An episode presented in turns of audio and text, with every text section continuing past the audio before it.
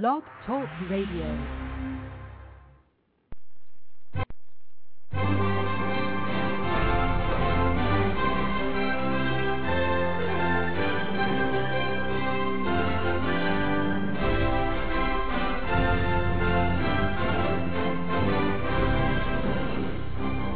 Welcome to In the Huddle, the exclusive weekly talk show dedicated to N C double A Division three football's Liberty League Conference. Tonight, your hosts Eric Wren and Frank Rossi will recap last week's Liberty League action and interview the newsmakers around the league. We'll also preview next week's action and take your calls and online questions. So sit back and put your game face on because you're in the huddle. Now, live from Studio one in Saratoga Springs, New York, your hosts, Eric Wren and Frank Rossi.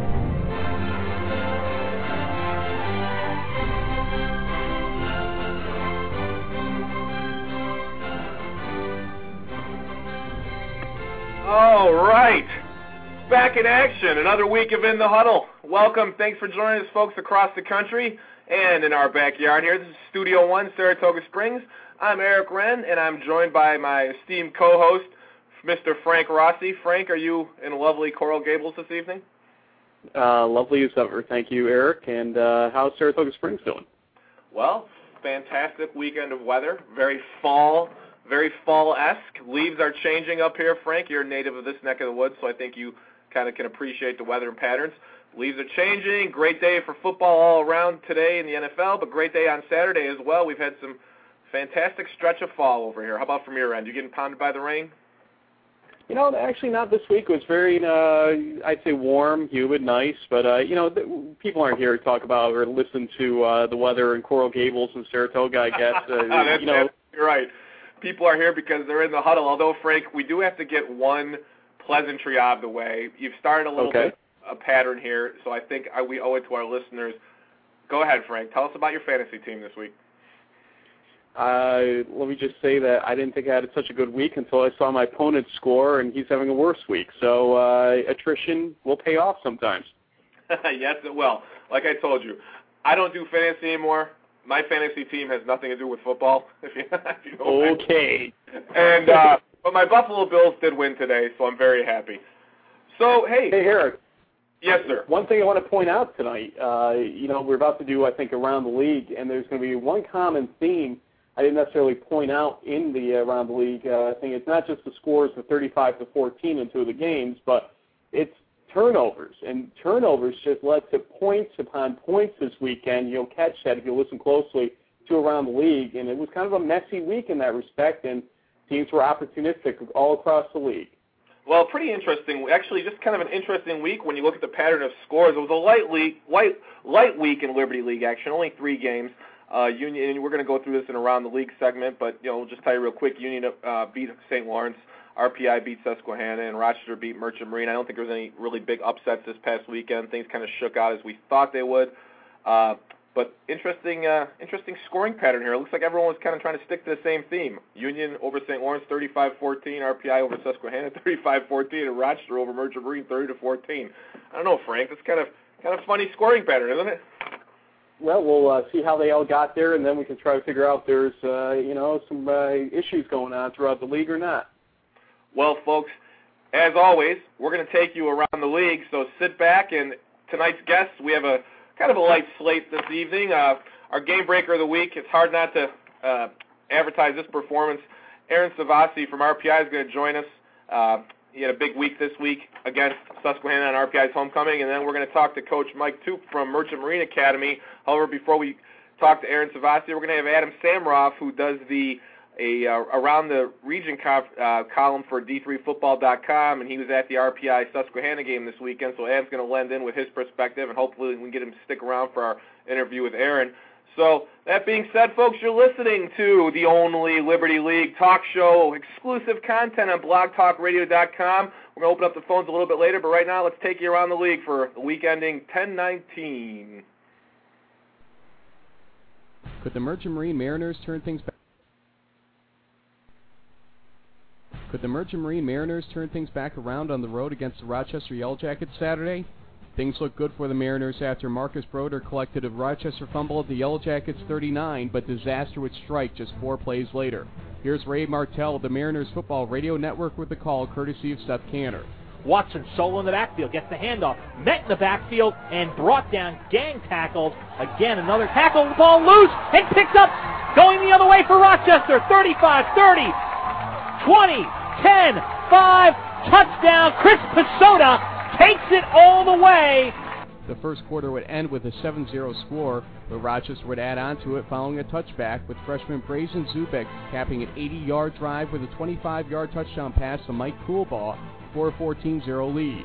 On the next play from scrimmage, disaster struck the Mariners again, with Derek Venture's pass getting intercepted by Matt Francis, leading to Zachary White-Stiletto thirty-five-yard field goal and a seventeen zero lead. The Mariners would strike last in the half, though, scoring with just seventeen seconds left in the second quarter on a tremendous defensive play. Third down and four, back to pass. Subic fires near sideline, picked off! Jamison, fifty, forty, he's off to the races, thirty, twenty, ten, five, touchdown, make it Kyle Heimbrock with a, t- with a catch, interception, and bring it all the way. The sixty-one-yard interception return for a touchdown made the halftime score seventeen seven in favor of Rochester. Rochester would not be denied the victory, even with the momentum shift. Midway through the third quarter, the Yellow Jackets took the ball at their own nine-yard line and marched ninety-one yards for a touchdown, capped by a Clarence Oniruka four-yard run for a twenty-four to seven lead. The Mariners tried to claw their way back in the fourth quarter after another interception, this time by Marcus Broder. Three plays later, J J. Watson ran the ball in from four yards out to trim the deficit back to ten points. Rochester took advantage of their own interception, though, the second of the day by Matt Francis, which gave his team the ball at the Mariners' two-yard line. One play later, the deal was sealed. Subic under center. Hands off. Oniruka pushes in. He's through. Touchdown, Rochester.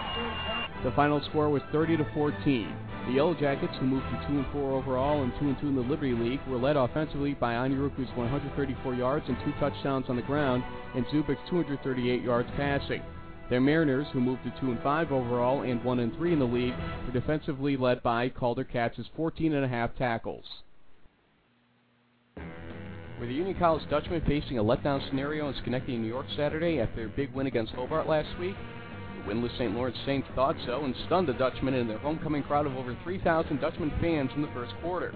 The Saints got on the scoreboard early after Nate Howard landed on a Josh McKelligan fumble, leading to a three-yard Connor Hackett touchdown. Seven minutes into the game, Dutchman offense was cold in the first quarter, allowing the Saints another chance with the ball, a chance they would capitalize on as quarterback J P. Kearney found Hackett for an eight-yard touchdown reception and a quick fourteen zero score after one quarter of play. Union woke up on both sides of the ball after the first quarter, with freshman quarterback Andrew Connolly showing his youthful leadership from his own forty-six-yard line. Connolly fakes the handoff, draws back, and lets it go down the field. He's got Gallo open, hits him in stride, and Gallo makes the catch and the touchdown. A great throw by Andrew Connolly to Gallo. Thanks to the Dutchman Radio Network's Zach Analetti and Alex Audino for that clip. Saint Lawrence threatened to score again, but Union defensive back Kevin Rottenstrach found an Eric Jones fumble at Union's five-yard line on the fourteenth play of the drive to stop the Saints' progress. In the next Saints possession, Cameron Johnson intercepted Kearney's pass at the Saints' thirty-eight-yard line, allowing Chris Coney to get started. Coney's five-yard touchdown tied the game at fourteen apiece. In the third quarter, Union forced another fumble in Saint Lawrence's first drive of the half, this time with Don Labasso falling on it at midfield. Coney would score from thirteen yards out to give the Dutchmen their first lead at twenty-one to fourteen. The third quarter seemed like a nightmare for the Saints as Coney wasn't done. Second and goal on the fifteen-yard line. It's a quick handoff to Coney up the middle, and he breaks a bunch of tackles, cuts to right, and he's into the end zone. Great run by Chris Coney. Coney, Coney can play football.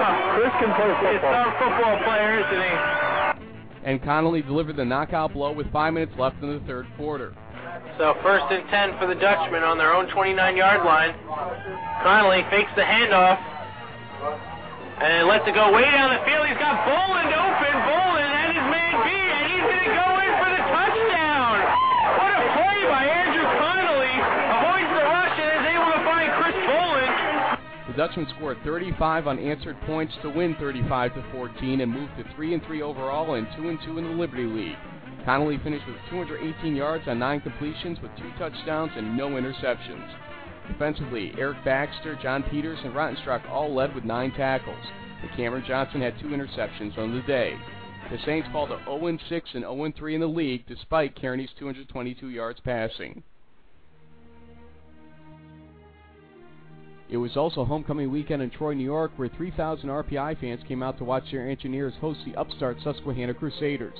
The game quickly turned into the Jimmy Robertson and Aaron Savasi show for the Engineers, with their first touchdown connection coming from R P I's own thirty-nine-yard line. Third down and twelve. Robertson out of the shotgun. Looks to throw. Costa comes out of the backfield. Robertson looking far sideline for Savasi. Catches it. Savasi to the twenty. It's a foot race to the ten. Savasi's in for the touchdown. Thanks to Kurt Stutt from ninety-one point five F M W R P I Troy for that clip. On the ensuing kickoff, Susquehanna's Keith Howell fumbled the ball right back to R P I's Jason Neville, giving Robertson and Savasi a chance to reprise their act from the Crusaders' five. Robertson's waiting. Play clock's down to ten. Robertson under center here. Robertson looks to throw, far side. Savasi's got it, and he's forced in the end zone. Touchdown, Savasi! Susquehanna would try to keep it close, scoring on the first play of the second quarter on a fourth and one play from R P I's twelve-yard line with a Dave Pavelitz rushing touchdown. The seven-point deficit would not last for long, though, as R P I's Nick Costa capped a fifty-nine-yard drive with a five-yard touchdown carry, making the score twenty-one to seven. The Engineers were not done, though, as they continue to find ways to score inside the last minute of the first half. This time, they used a methodical twelve-play, ninety-three-yard drive that ended with another Costa touchdown, this time for one yard with twenty-two seconds left in the half, to make the halftime score twenty-eight to seven in favor of R P I. Neither team could gain a foothold in the third quarter, although R P I chose to go for it on a fourth and sixteen from the Crusaders' nineteen and came up just two yards short of the first down.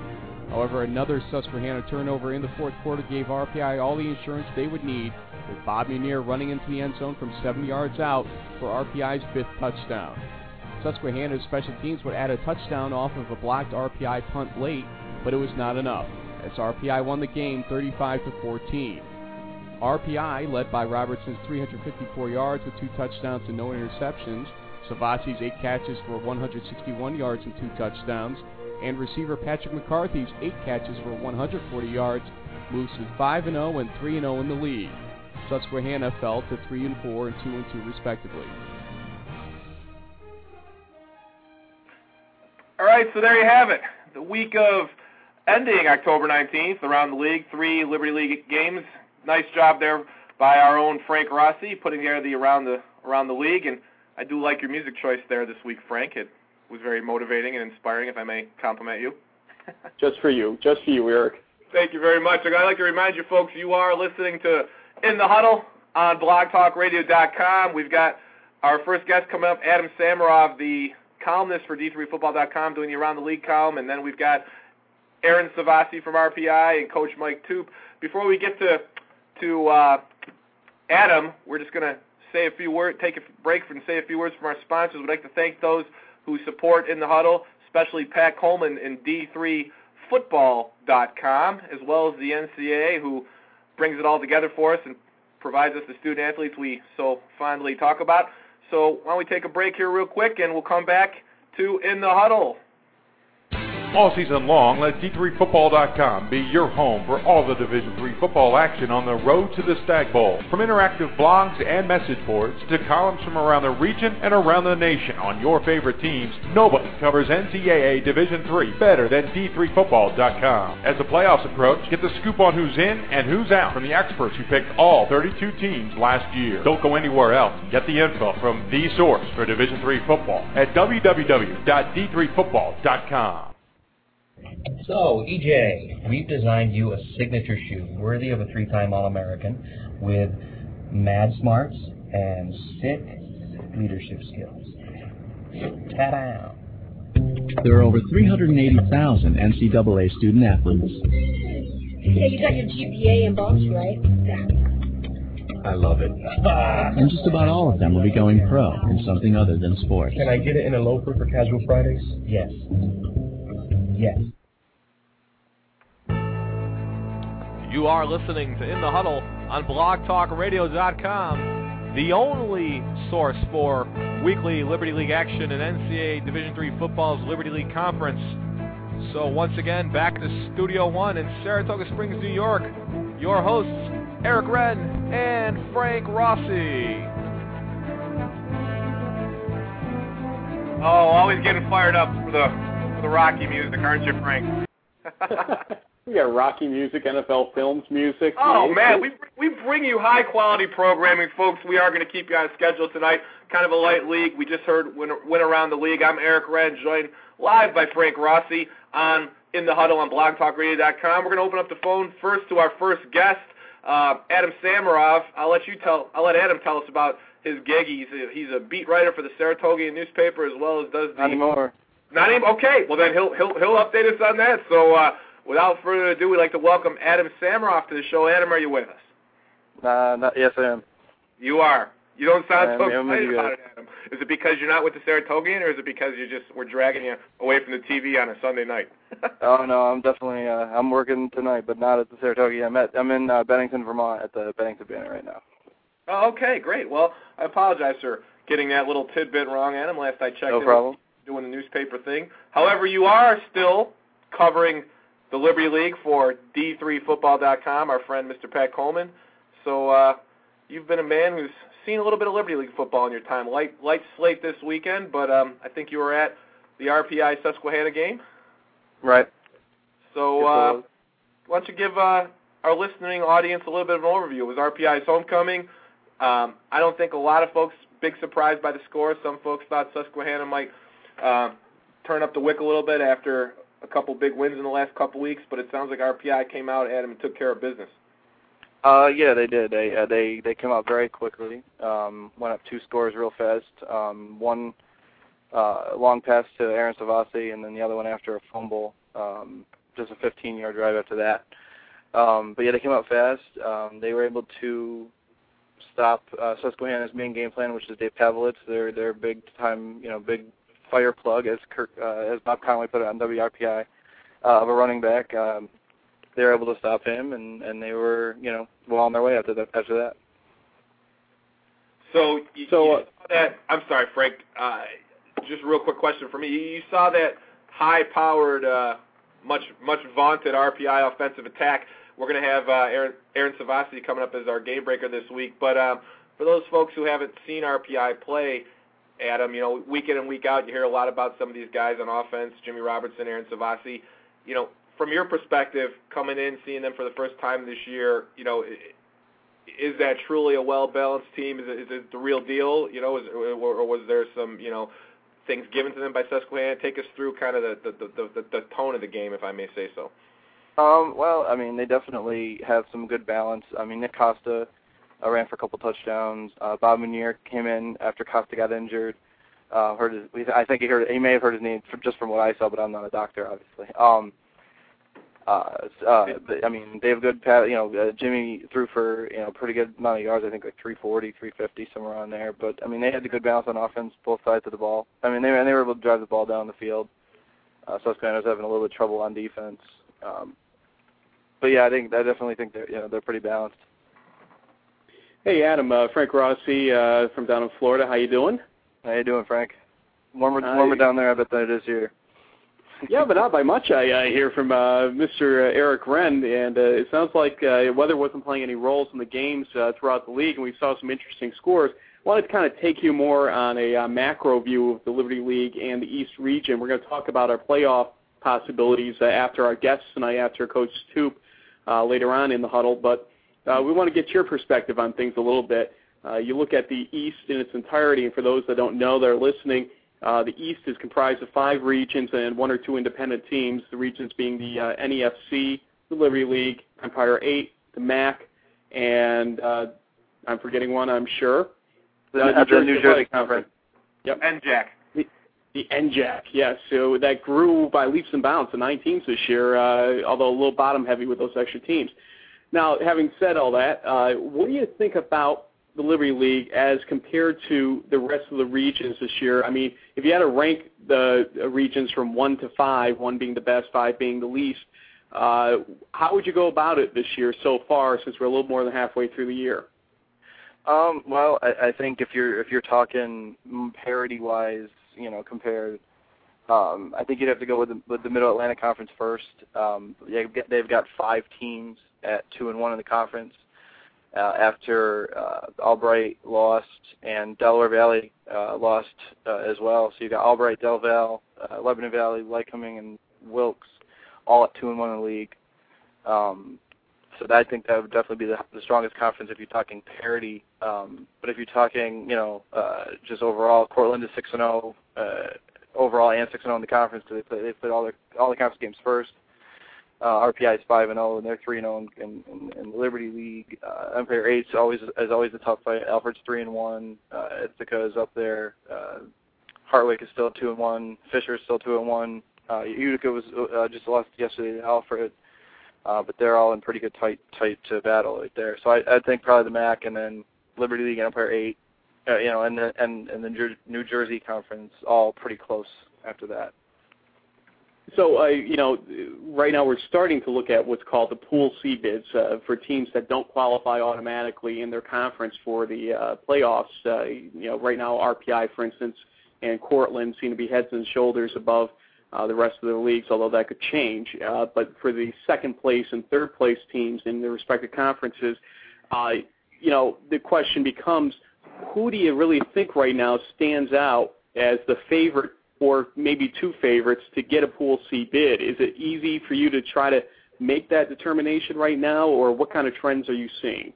Um, well, there's definitely some trends. Uh, usually when it comes to that on the on the D three uh, post patterns board, I usually leave that to Frank because he knows what he's doing uh, when it comes to the to, to the. Uh, Frank, way to throw ammo softball there, buddy.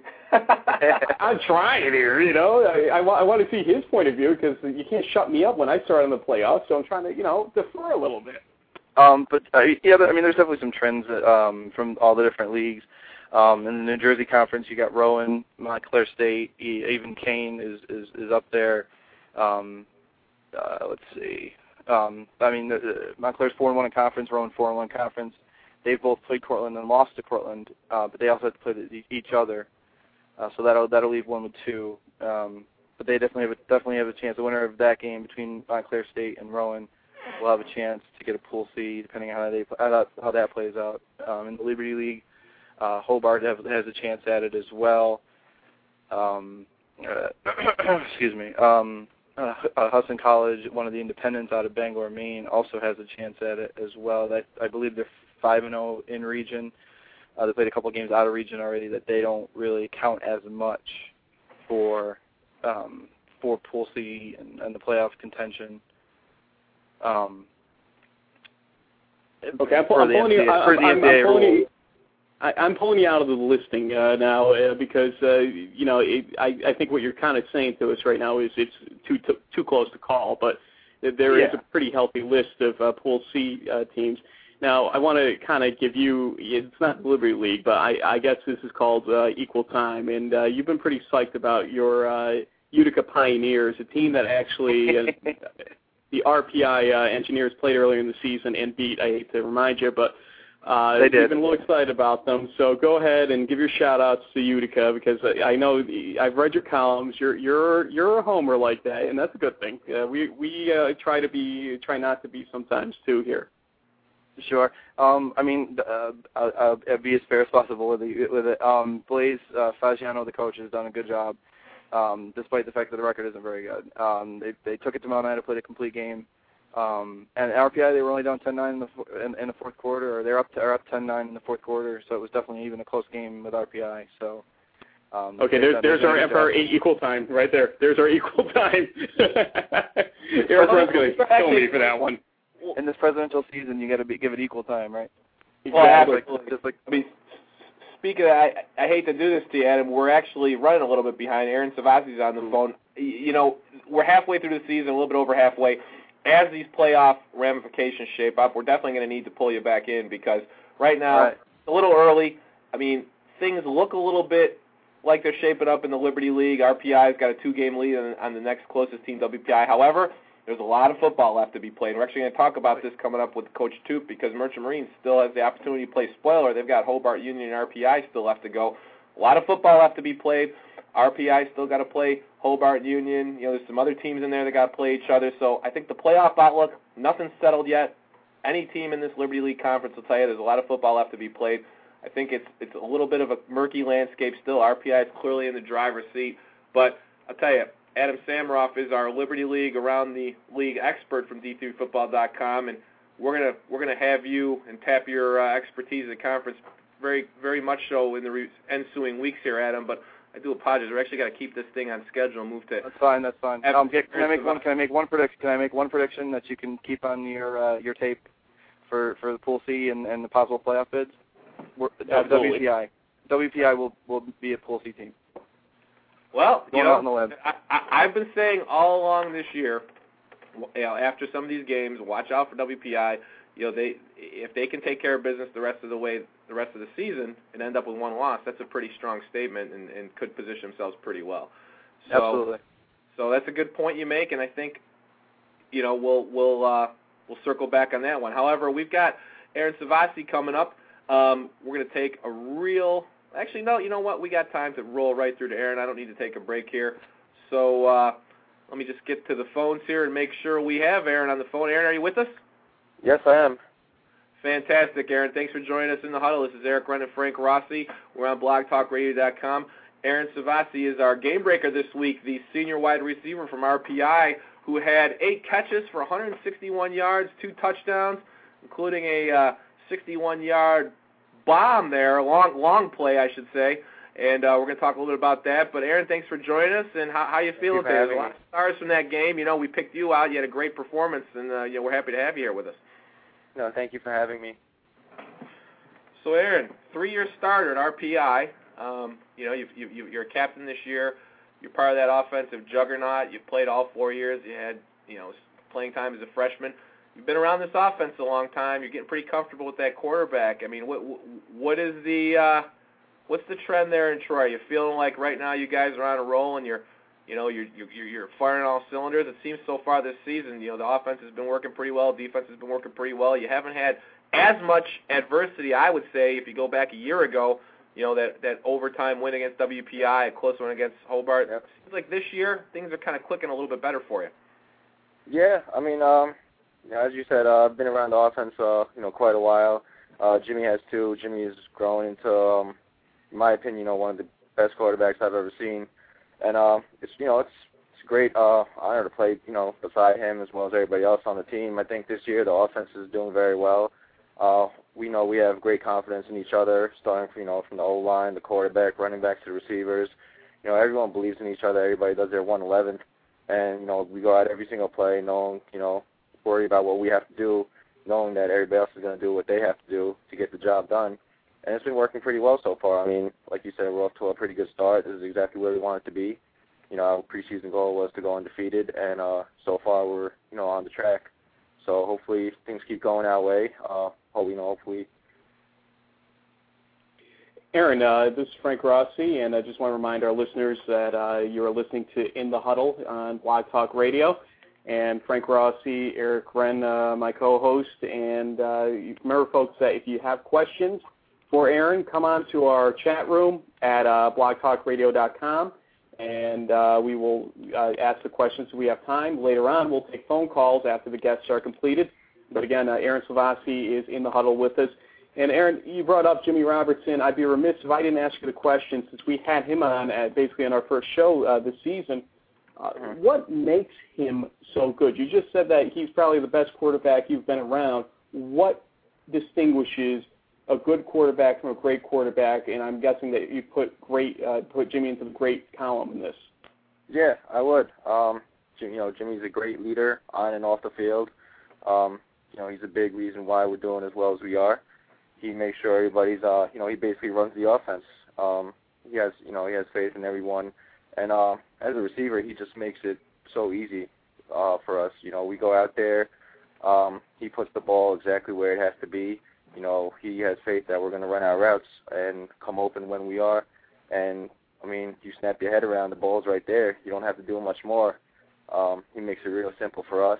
Uh, you know, and I know he has a lot of faith in us and, uh, you know, his receivers, uh, myself, Pat, McCarthy, Mike Phil, Ray Davis. Um, you know, he, he knows that any one of us can be an option. He doesn't have any favorites. He, you know, if he reads he reads the defense and gets the ball to the open receiver. We're talking to Aaron Savasi, three-year starter for R P I, wide receiver, captain this year. Big game against Susquehanna and R P I's homecoming. Eight catches for one hundred sixty-one yards, two T Ds, including a sixty-one yard touchdown grab. Aaron, you've been around this team now four years. Um, you went to the postseason last year. Um, this is kind of a two-part question I have for you. Uh, okay. You know, you're in the driver's seat right now in the Liberty League. You're undefeated at five and oh. You got three and oh in the conference. You got a two-game lead over the next team closest to you, W P I, who you already beat this year. You know, now that you've played this in this game for a few years at R P I, and, and you've had a chance to, to play, you know, a few full seasons with, under your belt and feel a taste of postseason, how kind of take us through how different is this? I think back in two thousand five, you guys, your freshman year, I believe it was, you were undefeated. You know, it all came down to the final game against Union. Whoever won that game was going to win the Liberty League and go to the N C double A. Now you have a chance again to go undefeated. Um, you, you, you're a senior now. You know, Jimmy, your quarterback's a senior. Some other players have matured. What, what is the feeling this year as as a player on an undefeated team so far with the postseason in your sights versus the experience as a freshman? Um, well, coming in as a freshman, you know, um, I came in, you know, uh, you know, started since my freshman year, and it's, you know, it was, I mean, it was, you know, overwhelming at first coming from the high school game. Um, you know, like obviously college game is a lot more intense, a lot faster, and uh, I had to pick things up real quickly on the go. Uh, you know, Jimmy, it was a great uh, help to have Jimmy as a roommate freshman year. I know we helped each other a lot.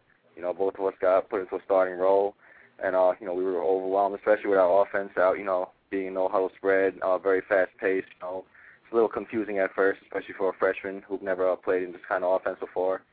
But, uh, you know, coming in, we had people such as, you know, Jay Bernardo, John Branch, some of the all-time greats here at R P I. And uh, playing beside them was was an honor. I mean, you know, seeing seeing them play, seeing them uh, do what they did on the field week in, week out, um, it was a great honor and gave us a good feel uh, for, you know, the type of football that's playing here, played here at R P I. And uh, it also gave us a great sense of the tradition here at R P I. You know, um, You know, obviously we have, you know, a few trophy games, and there's a lot of tradition here at R P I, you know, out there on eighty-six field. So, um, you know, it, gave us, it, made, it made us feel like we were part of the team a little bit more. It was obviously real upsetting when we lost to Union my freshman year and, uh, you know, see them go to the N C double A playoffs, and then we got the E C A C bid. But uh, I think throughout the, you know, over the years, um, you know, Jimmy and myself, we've stepped more into that leadership role that, you know, John Branch and Jay Bernardo had. And, uh, you know, we've been uh, bringing the freshmen, the younger kids along with us. And, uh, you know, we really feel like it's our time now, especially this being our last year. We definitely want to go out on top. Uh, we set some lofty goals for ourselves as a team uh, in the preseason. And, uh, you know, so far everything has been according to plan. And uh, we definitely just we just want to keep doing what we're doing. Uh, we don't want to slow down one bit. I feel like every game, the offense, the defense, all of us are getting better as each game goes by. So we definitely just want to stay on track and keep doing what we're doing and make sure that, uh, you know, we achieve those uh, preseason goals that we set for ourselves. Well, the second part of my question, you, you mentioned preseason goals, and again, this is Aaron Savasi, senior wide receiver on the phone with us and in the huddle on Blog Talk Radio. Um, I had a chance to cover the game last year, the playoff game against College of New Jersey as a broadcaster for D three football dot com, and that game went back and forth, and I think most of our fans know it didn't turn out in R P I's favor. You guys lost a close one at the end.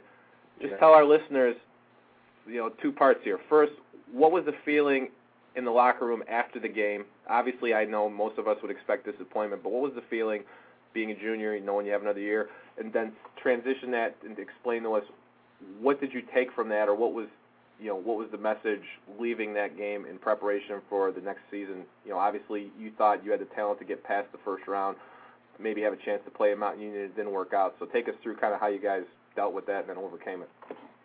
Yeah, um, I mean, it was a heartbreaker, you know, losing the way we did last year, um, you know, especially playing at home, uh, you know, N C double A playoff game. Um, you know, we were really excited for that game. Um, you know, definitely a heartbreaker losing, you know, twelve seconds left into College New Jersey kicks a field goal to win it. And, uh, you know, you basically see your season come to an end right there, especially at home. So, you know, it hurts. It's really upsetting. And then in the locker room, you know, knowing that, you know, that was the last time I was going to play with those seniors. Um, some of those seniors were my best friends, my roommates last year. So, um, you know, it, it was it was definitely upsetting. But um, I think we came. I think we came out with, um, you know, a lot from that game, knowing that, you know, we knew that we can win the Liberty League. You know, that we can be there, that we belong there. into N C double A playoffs. And, you know, we got a little taste for it last year. Um, you know, everyone from, the, you know, last year we were juniors and sophomores and freshmen, the younger guys. Uh, everyone got a little taste of it, and, you know, it just made us want it even more. So coming into this year, you know, we knew we could get there, that we were there. So that's been our goal, you know, to get back there and to do even better than we did last year. You know, we don't, we know we're not a first-round, you know, exit type of team. We know that we belong to N C double A playoffs and that we can go f- uh, far in the playoffs. So all, you know, all preseason, that's what we've been working for. That's what everyone, every day when they're in the weight room, when they're out there on the field running, you know, in the heat of the summer, that's what we've been thinking about, and that's where we want to go. And so far, like I said, you know, we're on track, and hopefully we'll get there again. We were talking with Aaron Savasi, senior receiver for uh, R P I, uh, and uh, he had a great day yesterday, eight receptions, one hundred sixty-one yards, two touchdowns, I think was uh, his stat line. Uh, Patrick McCarthy, we got to give some uh, kudos to him. As uh, you heard around the league earlier, he had eight catches himself for one hundred forty yards, but no touchdowns. Uh, Aaron, you've been consistent all season. The one other thing that's been consistent all season is uh, the polls. Uh, in you know, in Division three, we don't look at polls as much necessarily as Division one, but a couple polls came out this week that don't seem to give you guys the respect that you might think you deserve. For instance, in the D three football dot com top twenty-five as of last week, and I might actually get you an updated position slot uh, from this week's a, a pre-release special here in a few minutes. Uh, I, I've got a little inside uh, work going on right now to try to get that uh, and reveal it, but. We'll, we'll find out what it is. But yeah, yeah, why not? You know? Tell anyone. You, you, get, you get locked up if you tell anyone. You're trading stock. Yeah. So two of your listeners, don't worry about them, but they're all sworn to secrecy. But R P I last week was twenty-ninth, uh, basically, in the others receiving votes. And then also right. The Lambert poll for the East Region came out. And you guys, I believe, were the lowest undefeated team in that poll. Do these things matter to you guys personally? Do you find some motivation from them uh, potentially? And, I mean, when you look at things like this, what do you think? What comes to your mind? Um, you know, I, me personally, um, it doesn't really affect me much, you know. Um, we know that, it, you know, I know as long as we go undefeated, you know, we finish the season nine and oh, uh, Liberty League champs, that we're going to be there in the playoffs. Um, you know, where, where people have us, where people think we belong, Um, doesn't matter to us, you know. We know where we belong, and as long as we keep winning and do what we have to do, we know we'll be in the playoffs, and that's all that matters to us. Um, you know, I could care less what, you know, people have to say, what they, you know, they think, you know, we're rated this or, you know, rated here or there. Um, that's their opinion, and people can have their opinions about us. Uh, you know, all that matters to us is what we, you know, what we do ourselves. And uh, as Coach King, you know, teaches us throughout the years here, you know, nothing else matters except, you know, the game, you know, this week's game. You know, every the most important game of the season is this week's, and that's how we take every season. You know, we take every season one week at a time. We don't concentrate on anything except the game in hand. I, I get a, speaking of concentrating on the game, Aaron, you know, having been around the R P I, excuse me, football family um, way back when, I'm old, not that old. They have a chance to play as a winning team, so I can appreciate the feeling there of, of what goes on on campus. Um, you know, so much emphasis way back when, before the playoff format, you know, was put on winning every game, was put on going undefeated on these big trophy games. Let me ask you, as you guys have gone through this season, started to, you know, start off undefeated, last year you had a good year. You know, since you've been at R P I, I think you've enjoyed some success. How... How much, because you still have Hobart and Union coming up, right. How much on the radar are those games that you guys circle and kind of treat them a little different? Or has it become the situation where you're focused so intently week to week that each game is, you know, pretty much the same order of magnitude? I mean, when I was at R P I, Union clearly, I'm not going to lie, was the big game. Everyone geared up for that. And, and, and Frank, you know, I think you can appreciate that. You know, that, that was a big rivalry. It still is. But yeah, but we, Coach King's going to beat you up for saying that, I think, right now, even though you don't play for him anymore. No, what I'm saying is is I think we're into a playoff format now where, hey, one-loss teams have gone. Um, you know, so, so clearly the onus isn't on having to win every game in a season. You want to, but like Aaron said, they're focused week to week. Do, do you still put a little extra emphasis on certain games, Aaron, or, or do you feel you're at the point now where every team you've got a full bore focus on, and it's it's it's you know, yeah, great, it's Union or it's Hobart, but hey, these are just week, you know, week seven, week eight. I mean, you know, you know what I'm asking you? Yeah, no, I do. Um, yeah, to, to answer that question, I mean, you know, from my perspective, uh, you know, my, my opinion personally, you know, coming into the season, obviously, you know, yeah, definitely, you know, I looked, I was looking at, you know, Union Hobart game, you know, back to back, last two games on eighty-six field. Uh, you know, I also had the Rochester game circle on, you know, in my head, you know, I de- you know, lost it in the past two years, and we de- I definitely wanted to come out. I didn't want to end my career with a losing record against Rochester. You know, I wanted to come my senior year and, you know, beat them. So, um, I, you know, coming into the preseason, I definitely have some games, you know, circled. I'm sure most players do. You know, I'm sure the players at Union Hobart have us uh, circled on their schedule. But, um, you know, here at R P I, playing for Coach King, he really instills that, um, you know, model of, you know, take every game, one game at a time. And when you, you know, play here for a few years, you really get that sunk into your head. And um, you learn how to, you know, focus on the game in hand for week out, you know, week in and week out. And you, you know, you learn to put your one hundred ten percent effort into each game. You don't, um, you know, say one week, you know, I'll go ninety percent. You know, I think we have this game in hand. You, you know, we can win pretty easily. You know, you go all out. Um, you know, you really, you really taught that here.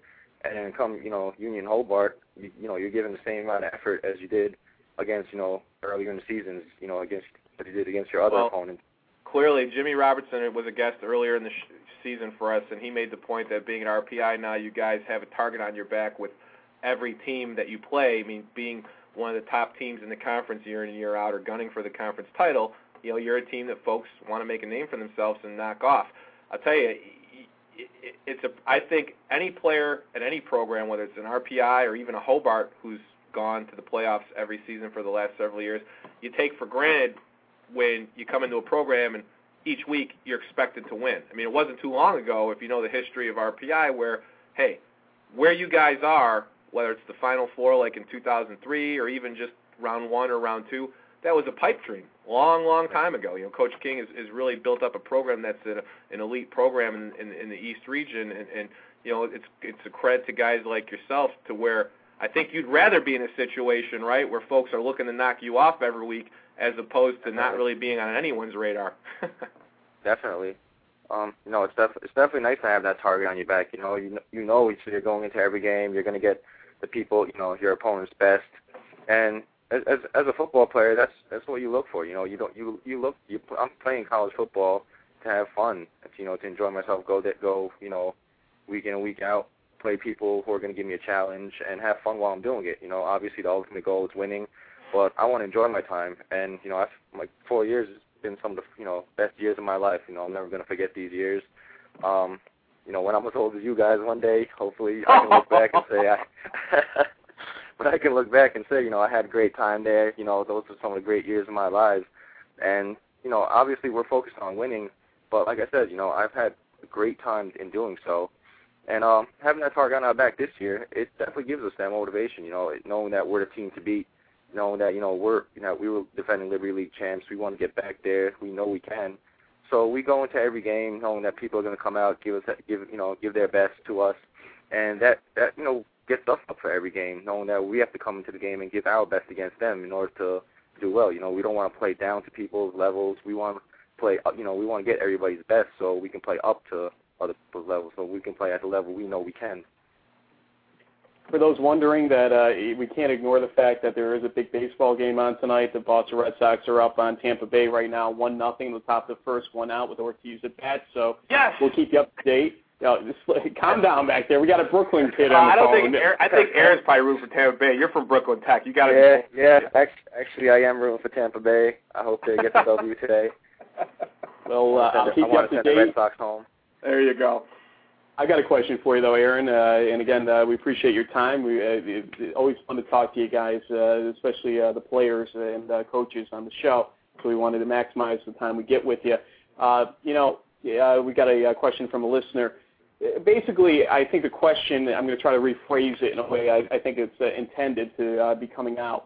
Uh, last year we saw Mount Union placed in uh, the number one position in what's technically thought of as the East region, and Ithaca, uh, as you remember, faced off against them. It's potentially possible again this year, because of the way the East region is going, that a top-level team from another region might get placed as the number one seed, and that a team like your uh, own team, R P I, if you guys make the playoffs, and I'm not trying to push you guys, you know, past the point of where you are right now, but, you know, just playing the what-if game a little bit here.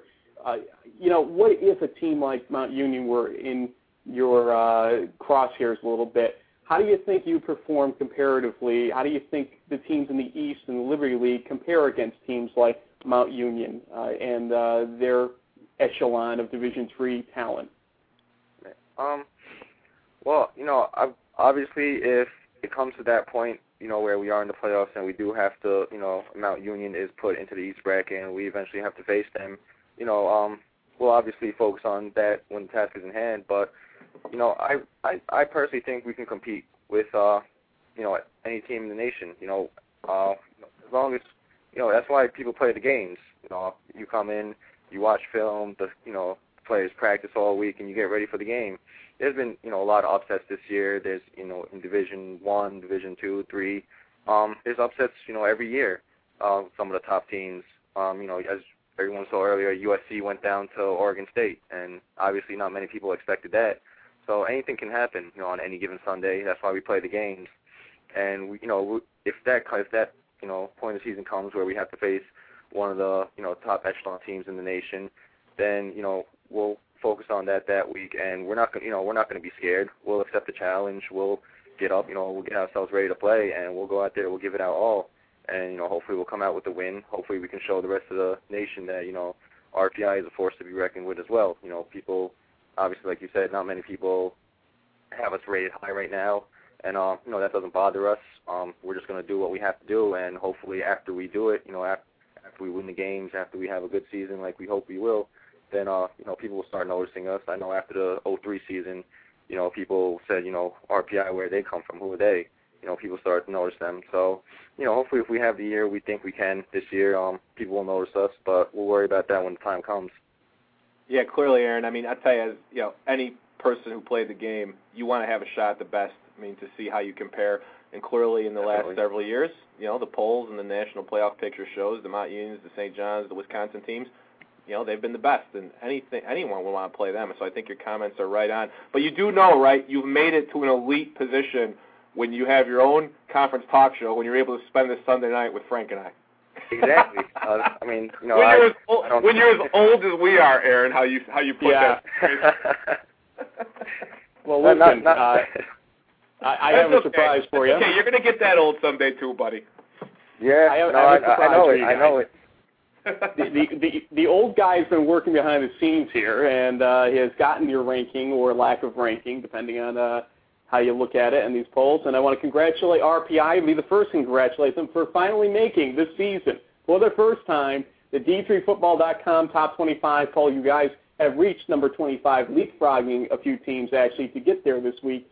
So your performance yesterday in the thirty-five fourteen victory over Susquehanna paid off, at least for national recognition. You guys are now sitting inside the poll with, uh, what, about uh, four games to go this season, so congratulations to you guys. Why didn't you well, tell me you. that? I wanted to find some snazzy, like, lead-in music to that big announcement. Have something kind of funky to, like, prop that up with, Frank. You're killing me. You're, you're too old and slow to find the music. Come on. Well, the guys now, I'm sure Aaron doesn't listen to the music that we listen to. You guys listen to all the new no, stuff. No, it's not bad. It's not bad. You guys have a decent selection. Do we? Good. I mean, I would change it up a little personally, but it's it's pretty good. I'll tell you what, Aaron. You know, you know what you can do for us, Aaron? You've been a great interview. I know Frank's going to gonna segue us here, but come back next year when you're done playing. We, we can use a, another body helping to produce the show. We'd be happy to have you. All right. Sounds yeah. good. And in the meantime, you can send me by email any musical ideas, you know, to keep us hip and with it. Oh, by the way, being hip and with it, you got any shout-outs you want to send out, Holmes? Uh-huh. No, just, you know, just I'd like just to shout out the R P I football family, um, all the alumni, and obviously my family back home in Brooklyn. By the way, how's Tech doing, speaking of Brooklyn? We always had a lot of um, guys in Tech. Tech is Tech has been having some down years ever since uh, my class graduated. Um, we're not the New York City powerhouse we used to be, but, um, you know, hopefully they'll change that around. Well, right. Folks, we've really enjoyed having in the huddle Aaron Savasi, senior receiver from R P I, whose uh, team moved to five and oh, three and oh in league uh, yesterday, the only undefeated team left in the Liberty League. And, you know, they've got some tough games coming up, no doubt about it. But uh, it sounds like they're up to the challenge, at least, going week by week. We appreciate you joining us. Thanks again, Aaron. Thank you. Thank you, guys. Thank you, Eric and Frank. Thanks, Aaron. And, you know, we appreciate and, it. You know, sorry about that. And, you know, I just wanted to uh, inform the listeners before we head to our break here, a couple upcoming things very exciting. Uh, first, next week's In the Huddle. It's going to be a special two-hour program. Uh, we're going to uh, obviously cover the league action from this following Saturday, but we'd be remiss if we didn't at least somehow kick off what's known as Dutchman Shoes Week with that show, since uh, Sunday technically starts at Dutchman Shoes Week. We're going to uh, try to get uh, a couple interviews from either side of the Union R P I rivalry. seven thirty p.m. next week, we'll start the show as normal with the review, and probably around eight o'clock we'll go into Dutchman Shoes mode fully. So uh, make sure you tune in. Might have some coaches, might have some players. We'll we'll finalize that list. We'll post it on D three football dot com. You knew that was coming. You know, you knew that was coming this year, Frank. People, we try Absolutely. to be a body, but I mean, come on, how could that not be coming? but then, but then we also, you and I, Eric, are going to have a special pregame show live from the parking lot in the tailgate of the Dutchman Shoes game at R P I. Uh, you know, but right behind eighty-six Field in the big parking lot where everybody seems to park uh, and tailgate for that game. We want people to join us live uh, in the uh, Capital Region area. You can listen to eleven sixty A M W A B Y Mechanicville, or you can listen to Saratoga Moon dot com. And we'll post, uh, hopefully post an archive of it actually right here on the In the Huddle uh, page where you and find all are, the other archives. There are some negotiations underway, Frank, that could extend that coverage, but I can't divulge any details just yet. We'll let them know next Sunday. But, folks, why don't we go to commercial? Because, as you know, it's Sunday night, so you must be in the huddle. All season long, let D three football dot com be your home for all the Division three football action on the road to the Stagg Bowl. From interactive blogs and message boards to columns from around the region and around the nation on your favorite teams, nobody covers N C double A Division three better than D three football dot com. As the playoffs approach, get the scoop on who's in and who's out from the experts who picked all thirty-two teams last year. Don't go anywhere else. Get the info from the source for Division three football at w w w dot d three football dot com. You are in the huddle, the only weekly talk show devoted to N C double A Division three Liberty League Conference college football. And now back to Studio One in Saratoga Springs, New York. Your hosts, Eric Wren and Frank Rossi. Boy, is it it it, it, it me, Frank? Is it, is it hard not to listen to the Rudy music and get fired up? Whether you're a Notre Dame fan or not, come on. You know, that's just classic college pump-up sports music, is it not? I gave you so much N F L Films-type music earlier, and you had to go back to Rudy again, didn't you? Well, my selection's limited. I didn't get a chance to really update it this week. Although what we do have, someone current, someone who's uh, we're thrilled to have with us tonight that we can't wait to talk to, we actually have with us the coach for Merchant Marine Academy in his fourth season, Coach Mike Toop. He's a nineteen seventy-seven graduate from the academy, four-year linebacker, very defensive-minded guy. We've got an impressive coaching resume we'll talk a little bit about. Happy to have him here. We're going to get his thoughts on the conference and his team's uh, action this year. Coach Toop, are you with us? I'm right here.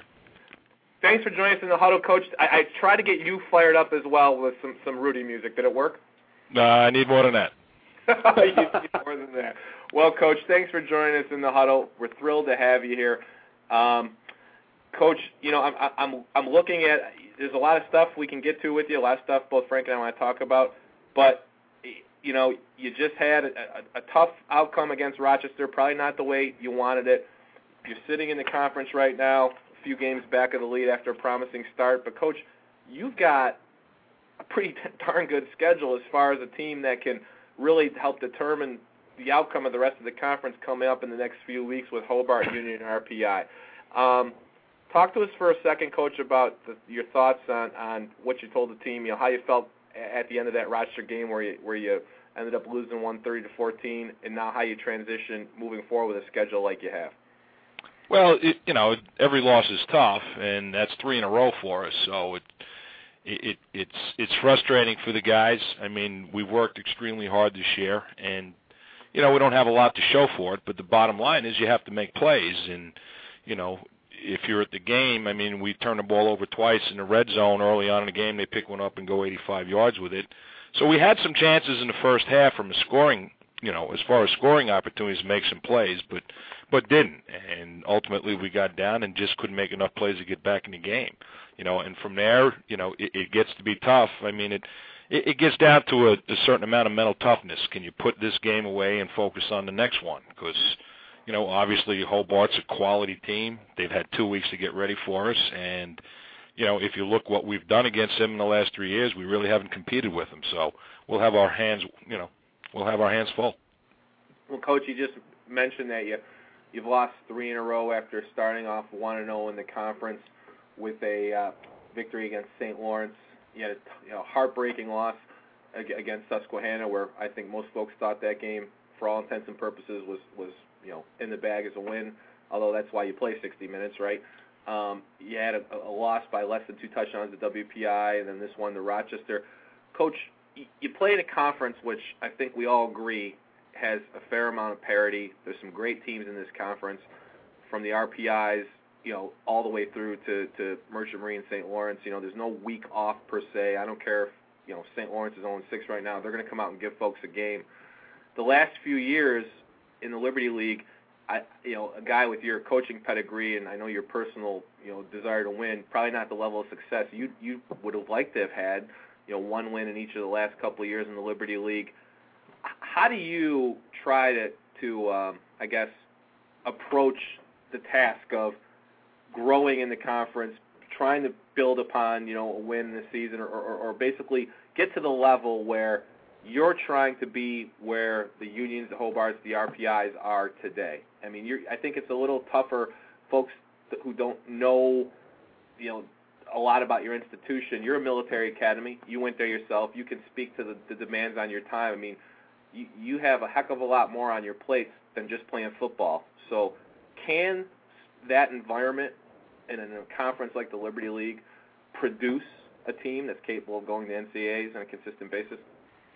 Um, you know, I mean, we haven't done it traditionally, so, you know, uh, on, right on the surface, it's tough to say yes when you look at what we've done since we've been in the league. And what you have to do is you got to set goals, and everybody wants to win, but you also have to set realistic goals. And based on what we've done the last couple of years, is the, the, the, the bottom line is we really haven't competed on a week in and week out basis. You know, we've, we've had a couple of games where we've, we've played tough, but ultimately, you know, and Hobart, like I said, is a great example. You know, we've got pounded by some of these schools. So our biggest, you know, our goal this year is we wanted to compete.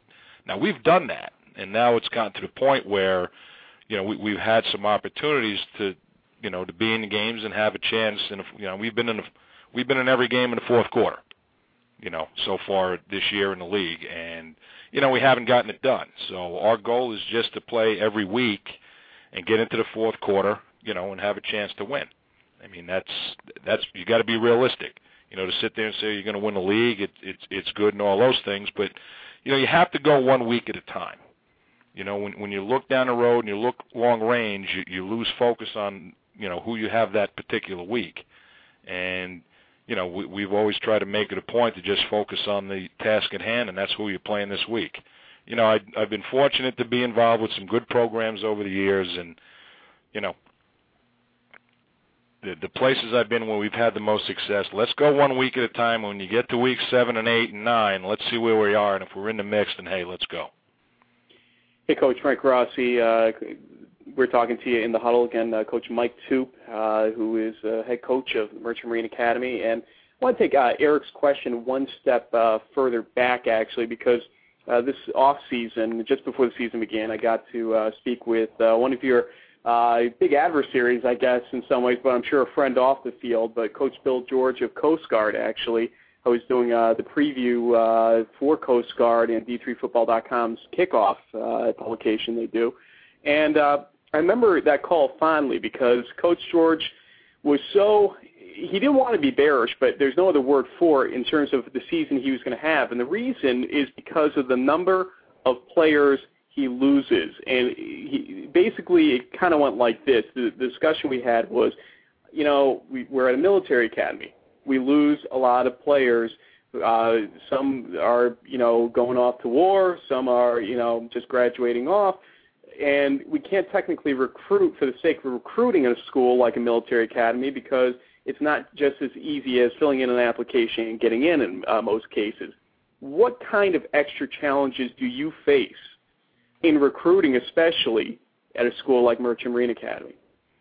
Well, it's it's it's the opposite end of the spectrum compared to any other school. You know, I worked at Union, and, and I worked with Dino and some of the guys on the staff, and and it's completely different.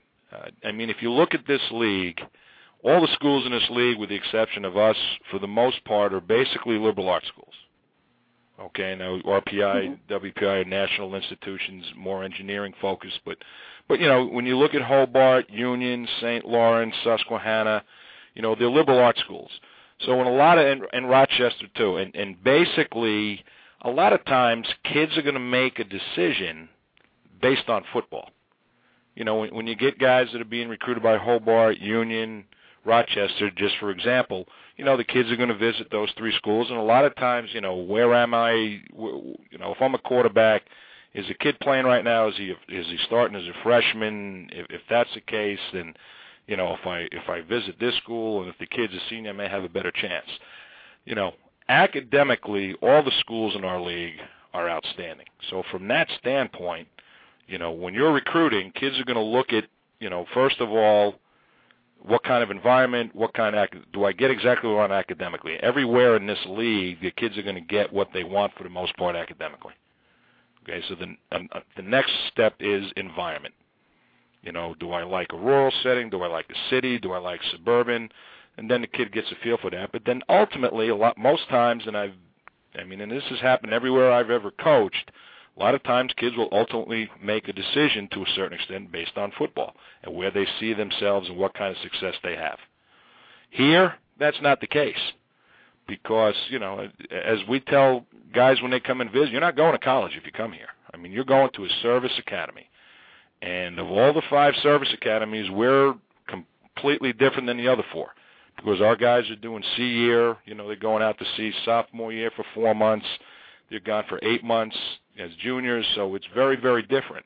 So it's you can't just recruit football players because if you do that, they're going to be gone the first few days of indoctrination. So it's very tough, and you know you've got to find guys that want this type of environment, but you also have to find that unique individual that no, not only wants the academy life, but you know football's got to be important to them. Coach Toop, you talk about that. You were actually a four-year player at linebacker. seventy-seven graduate for King's Point. Yeah, but that was before face masks, so that was a long time ago. you, you, so you understand, though, what it takes to, to, to both compete in a sport and go to the service academy.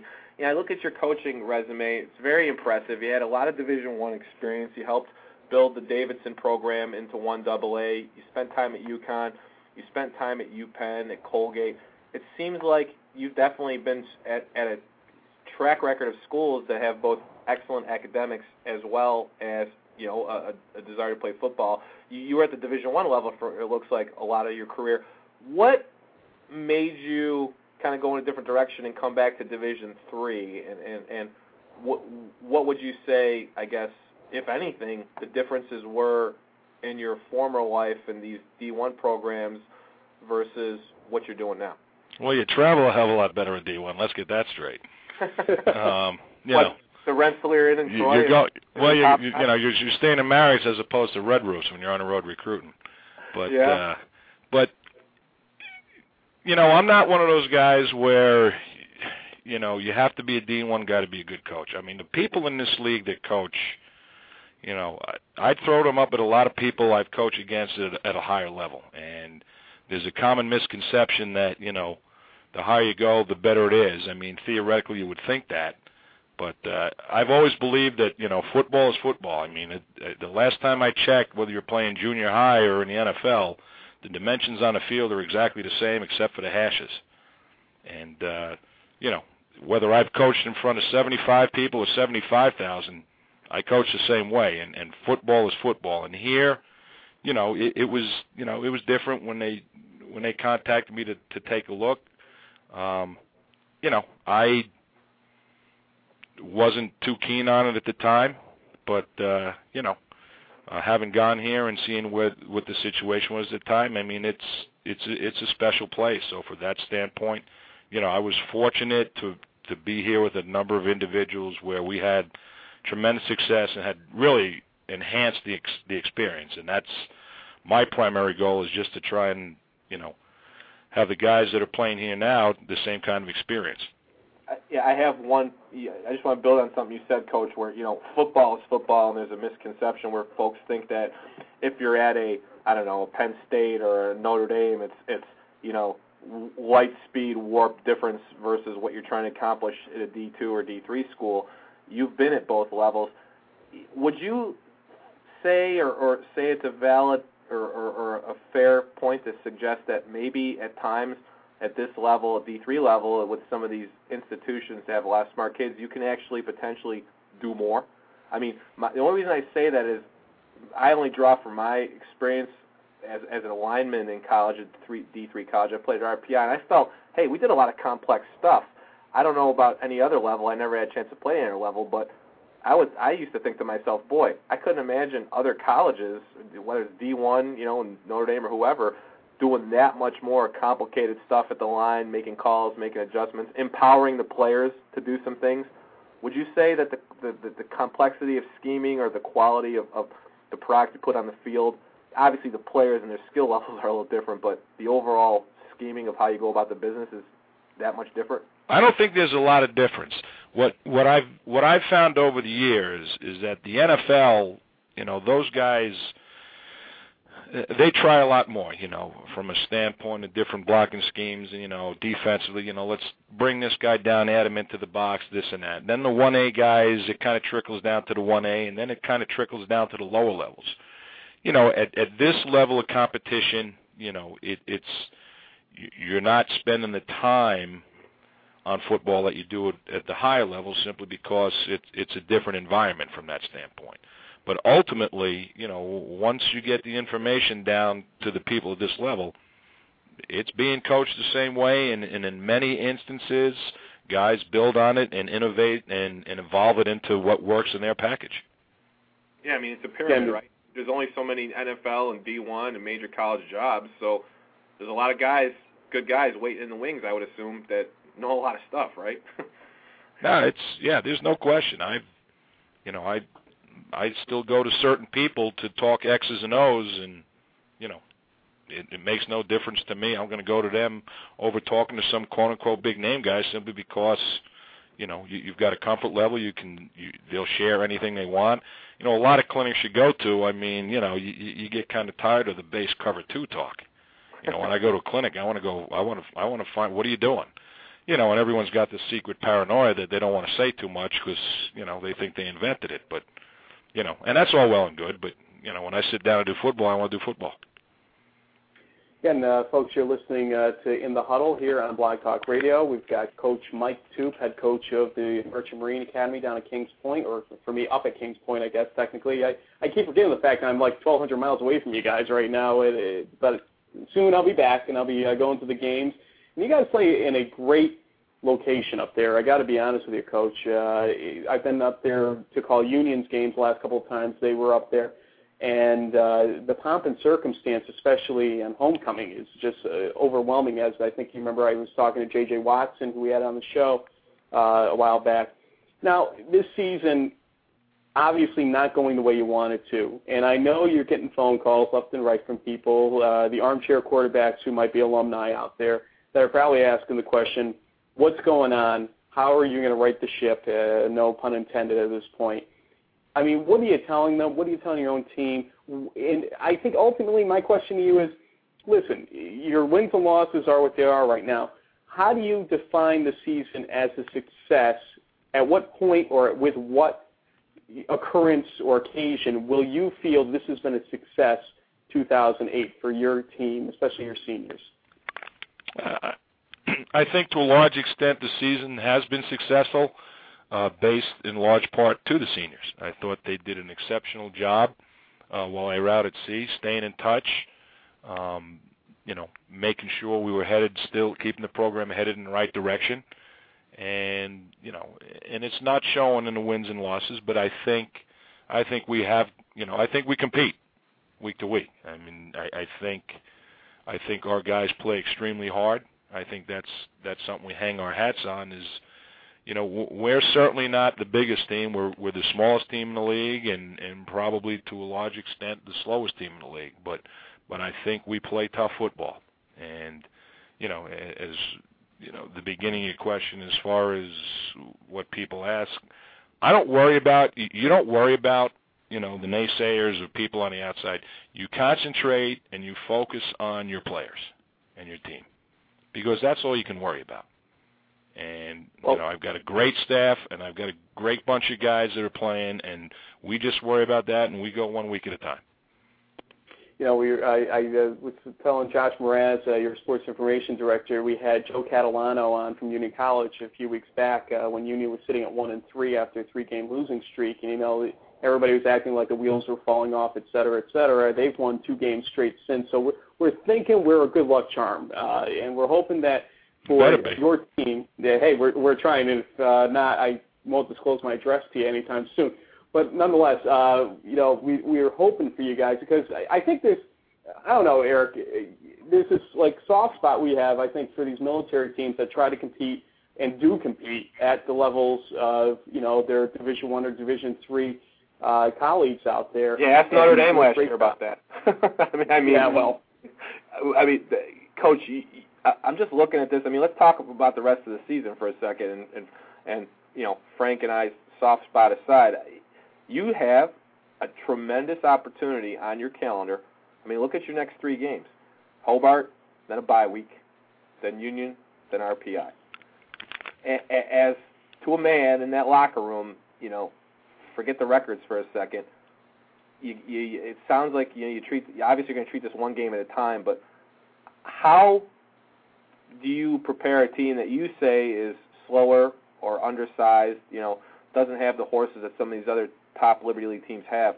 What's the game plan? I don't want to ask you to give something away that, you know, obviously you keep stuff close to chest. But we're going single wing this week in case Craig's listening. So he can start charting that right now.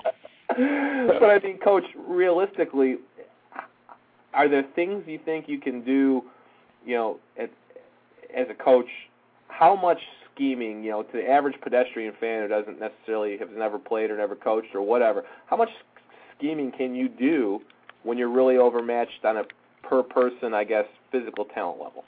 Well, you know, you, you know, Mike's done a tremendous job at Hobart. He's, you know, and he's really built the program up, and and and you guys know the teams in the league, and you know, defensively he does a great job. I mean, they're going to line up and they're going to put eight in a box, and they're going to come after you, or they're going to sit back and they're going to play their four four or bounce into a three four at times, and they're basically going to say, you know, you're going to beat us. And they they've got their kids play real fast and they play real hard, you know. And, and, and for us, we can't line up in I Pro and run power twenty times.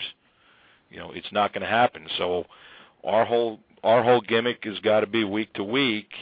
You know, is just trying to find something schematically where we can scheme something where hopefully you can take advantage. You know, as far as a personnel mismatch, uh, if if you think you may have one. Or, you know, just based on scheme and their tendencies, you know, where you can get an extra guy and, and, and make a play. I mean, that's what it is for us. That's what we, as coaches, we need to try and do each week. Coach, you've been a defensive player in college. It looks like you've spent a lot of time on the defensive side of the ball. How much time do you involve yourself with from an offensive perspective? And, and you know, how did you, coming out of college as a defensive player, I guess, really – round out that aspect of your of your coaching resume?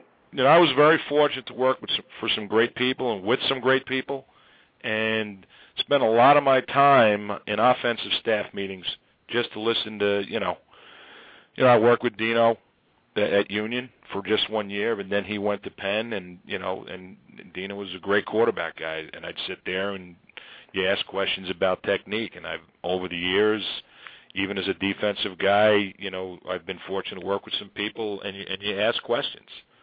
And at, at where I am right now, I'm very, very fortunate to have a staff that I think is excellent. You know, and Kyle Metzler and Chad Nice are on the offensive side of the ball here, and Pat Foley and Frank Duffy, and I let my guys coach. And I basically bounce back and forth. So I just don't run the defense. I basically take care of the quarterbacks. Maybe that's the problem. Maybe we should just do defense. I don't think so, Coach. I think you have quite a, a good pedigree of, of working with some good programs over the years where you probably uh, know know quite a bit. Um, I, I have two questions for you, then I'm going to transition the mic to Frank here. My first question, Coach, is, is specifically football related to the Liberty League. How much motivation, if any, do you and your team take from the prospect of being a spoiler as it relates to the conference title and potential postseason ramifications? Well, that's, I, all, that's I, all we have at this point. Well, yeah. I ask that because you've got Hobart, Union, R P I. Sure. At least two of those three teams have really high postseason aspirations. Sure they do. Sure they do. Season. So, I mean, say whether you're one and seven or two and six or three and five, do you take extra energy? Do you care about knocking someone off and changing their postseason horizon?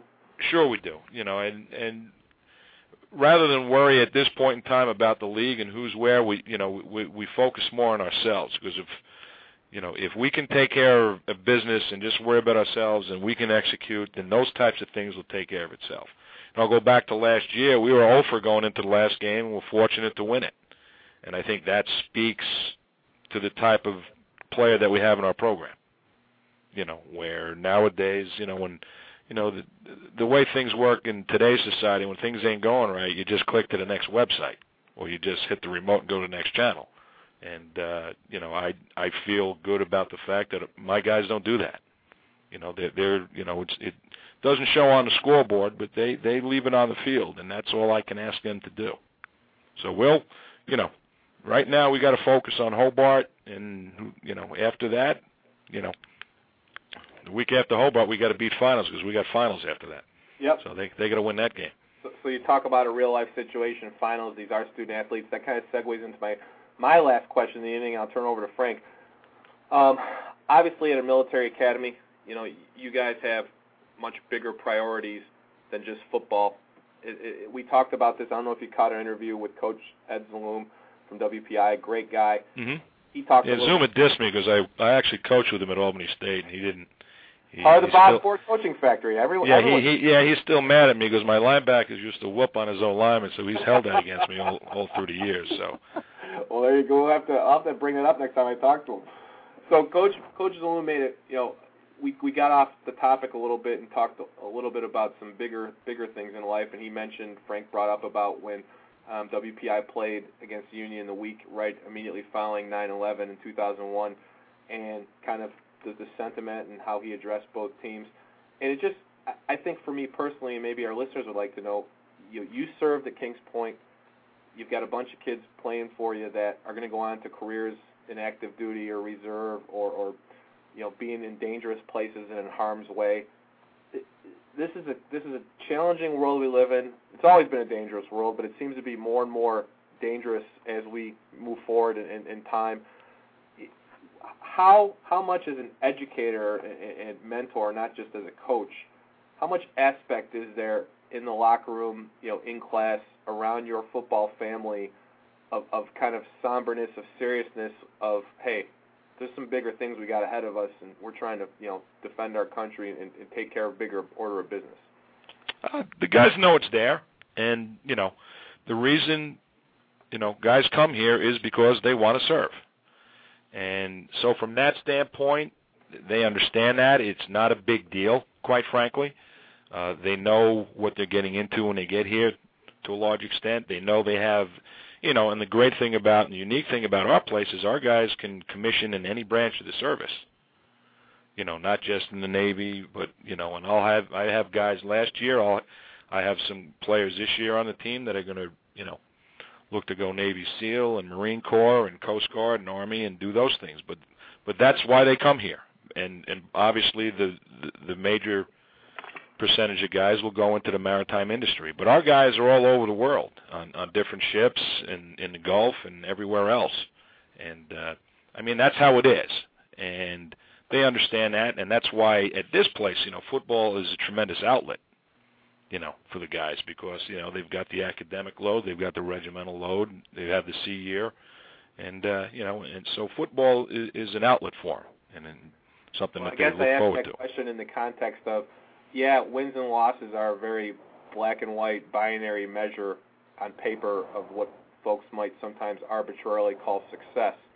But in the grander scheme of things, you know, I, I think, sure, your guys want to compete just as much as anyone, and, and they take a loss just as hard as anyone. But no question. My, my only point being is that, hey, in the grander scheme of life, I don't see many losses out of your program in terms no, of... No, there's no there's no question. And, you know, you, you, you asked before about why, you know, I mean, this place is still, you know, as long as it's been here, it, it places legit, and it produces tremendous people that, that, that serve their country and go on to, to big things in life. And, uh, you know, and that and that's it's always nice when you get a phone call or an email from someone who played for you a couple of years ago, and they give you an update where they're at. And, uh, you know, and that's, you know, those things you can't, you, you can't put a dollar sign on. That's, that's kind of why you do it. But, but yeah, I mean, for me, it's, it, it wasn't a tough transition, because even though it was a different era and different, you know, we didn't have G P S when I was sailing. Um, you know, the nuts and bolts of the place are the same, so you can relate to it. You know, when a guy comes out, you know, one of the guys comes out and they just had physics and calculus test today, and, you know, they kind of have that faraway look. You, you understand what they're going through. But uh, but there's no question in, in, in the grand scheme of things, you know, it's uh, it's different. Yep. Well, uh, Frank Rossi back down in Florida with your coach, and uh, a couple things I wanted to just say real briefly here. First off, I know one guy uh, you mentioned a couple times that's really rooting hard for you right now, and that would be Dino, uh, as you uh, call him, Coach uh, John Ardino. Uh, he's rooting really hard for you, uh, especially next week and your last game of the uh, season, especially. But he said you could take November eighth off if you'd like. Don't worry about yeah, that. He, yeah, yeah, sure he is. Um, no, you know, we're, yeah, no, we're you know we, we go back a long time, and you know, and I work with Gary Reynolds and Pete Brown and John Kralovic and Larry Cottrell and Irv Shambliss. I know the guys on that staff extremely well, and uh, my daughter's actually a freshman up there right now, which you know. Part of the deal was I didn't have to pay tuition if she went there, just because. But uh, and you know, hey. Quality. I mean, that's a quality program, and I think because you know you look at the guys and the staff and how long they've been there, the continuity I think really, really has helped them, and and because they are quality coaches. I hope that doesn't mean uh, you're rooting against R P I then in the Dutch Shoes game, Coach. Absolutely. Absolutely. I've been in that game. I've been in that game. I've been in that game. Well, Coach, uh, we appreciate uh, you uh, joining us tonight. And, you know, uh, one little side note, I was talking to Seth Cantor, a good friend of yours uh, from uh, your uh, radio station down or up there again, I'm doing it. And uh, he said to me uh, specifically today, he's going to be a good interview for you, Frank, because we we don't talk to you guys as much as we like to. We talk to, you know, Coach King and Coach Ardino just from the schools we've come from. So we don't know, you know, how well received we'll be personally. But you, Coach Zaloom, Coach Green this year, it's been just great having you guys. You've been just an exceptional interview, and we really appreciate your time and your insight into football and life tonight. And, uh, again, folks, uh, this was Coach Mike Toop from Merchant Marine Academy. Thanks again, Coach. Yeah, thanks, Coach. Again, because without you two getting on the program like this and letting your players dial in and talk, we don't have a show, and we're just trying to help promote guys like yourself. No, thanks to you guys. You guys do a great job. I think this is a great thing. It promotes the league, and, I mean, it's a heck of a league. You guys know that. I mean, you got to show up every week.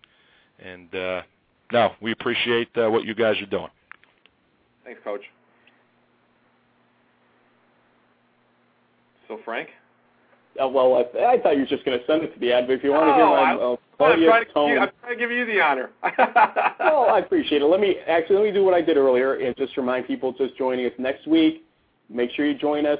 We're going to do our normal show for the first half hour, but then we're going to transition into kicking off Dutchman Shoes Week here. Uh, seven thirty is when we'll start the show as always. So it's a two-hour show with some uh, interviews on both sides of the ball uh, for that Dutchman Shoes Week. And then that Saturday, tune in. We'll give you the details online for the pregame show uh, in the uh, tailgate for the Dutchman Shoes game. Frank Rossi, Eric Wren will be joining you from Troy, New York. Let's go to an ad, and we'll be right back with predictions and playoff discussion to the extent we have time. So, E J, we've designed you a signature shoe worthy of a three-time All-American with mad smarts and sick leadership skills. Ta-da! There are over three hundred eighty thousand N C double A student athletes. Yeah, you got your G P A in box, right? Yeah. I love it. And just about all of them will be going pro in something other than sports. Can I get it in a loafer for casual Fridays? Yes. Yes. All season long, let D three football dot com be your home for all the Division three football action on the road to the Stagg Bowl. From interactive blogs and message boards to columns from around the region and around the nation on your favorite teams, nobody covers N C double A Division three better than D three football dot com. As the playoffs approach, get the scoop on who's in and who's out from the experts who picked all thirty-two teams last year. Don't go anywhere else. Get the info from the source for Division three football at w w w dot d three football dot com.